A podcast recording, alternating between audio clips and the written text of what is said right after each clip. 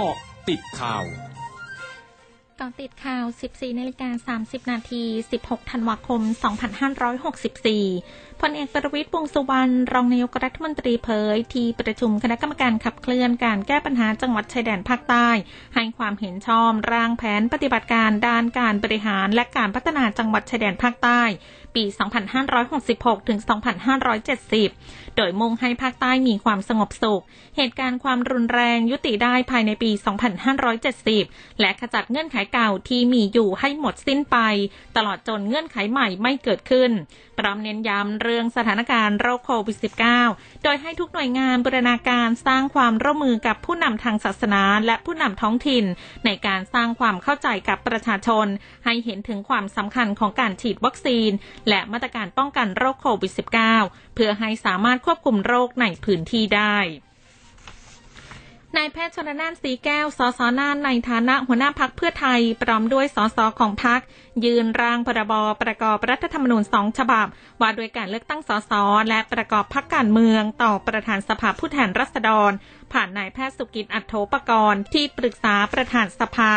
เพื่อให้สอดคล้องกับรัฐธรรมนูญที่มีการเปลี่ยนแปลงสัดส่วนสสทำให้เขตเลือกตั้งเพิ่มขึ้น รวมถึงระบบบัตรเลือกตั้งที่กลับไปใช้บัตรสองใบ จึงจะต้องแก้ไขให้มีกฎหมายมีความสอดคล้องกัน และยังคงยืนยันเจตนารมณ์การทำ primary vote ด้านนายสุทินคลังแสง สส มหาสารคาม ในฐานะประธานวิปฝ่ายค้าน คาดว่าจะนำเข้าสู่การพิจารณาของสภา ได้ช่วงเดือนมกราคมปีหน้า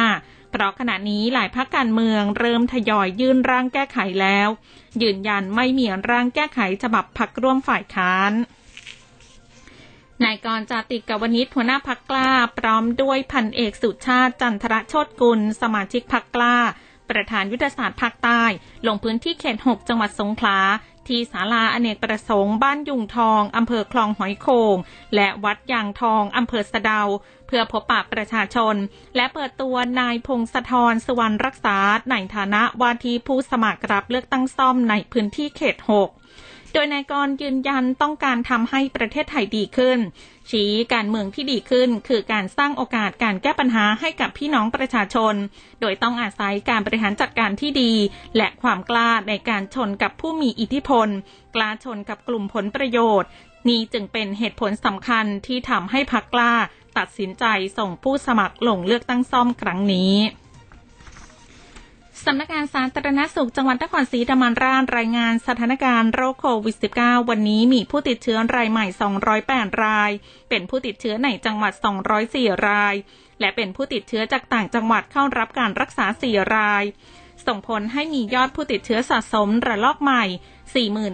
47,298 ราย มีผู้เสียชีวิตเพิ่ม 6 ราย รวมมีผู้เสียชีวิตสะสม 315 ราย ช่วงนาคืบหน้าข่าวอาเซียนค่ะ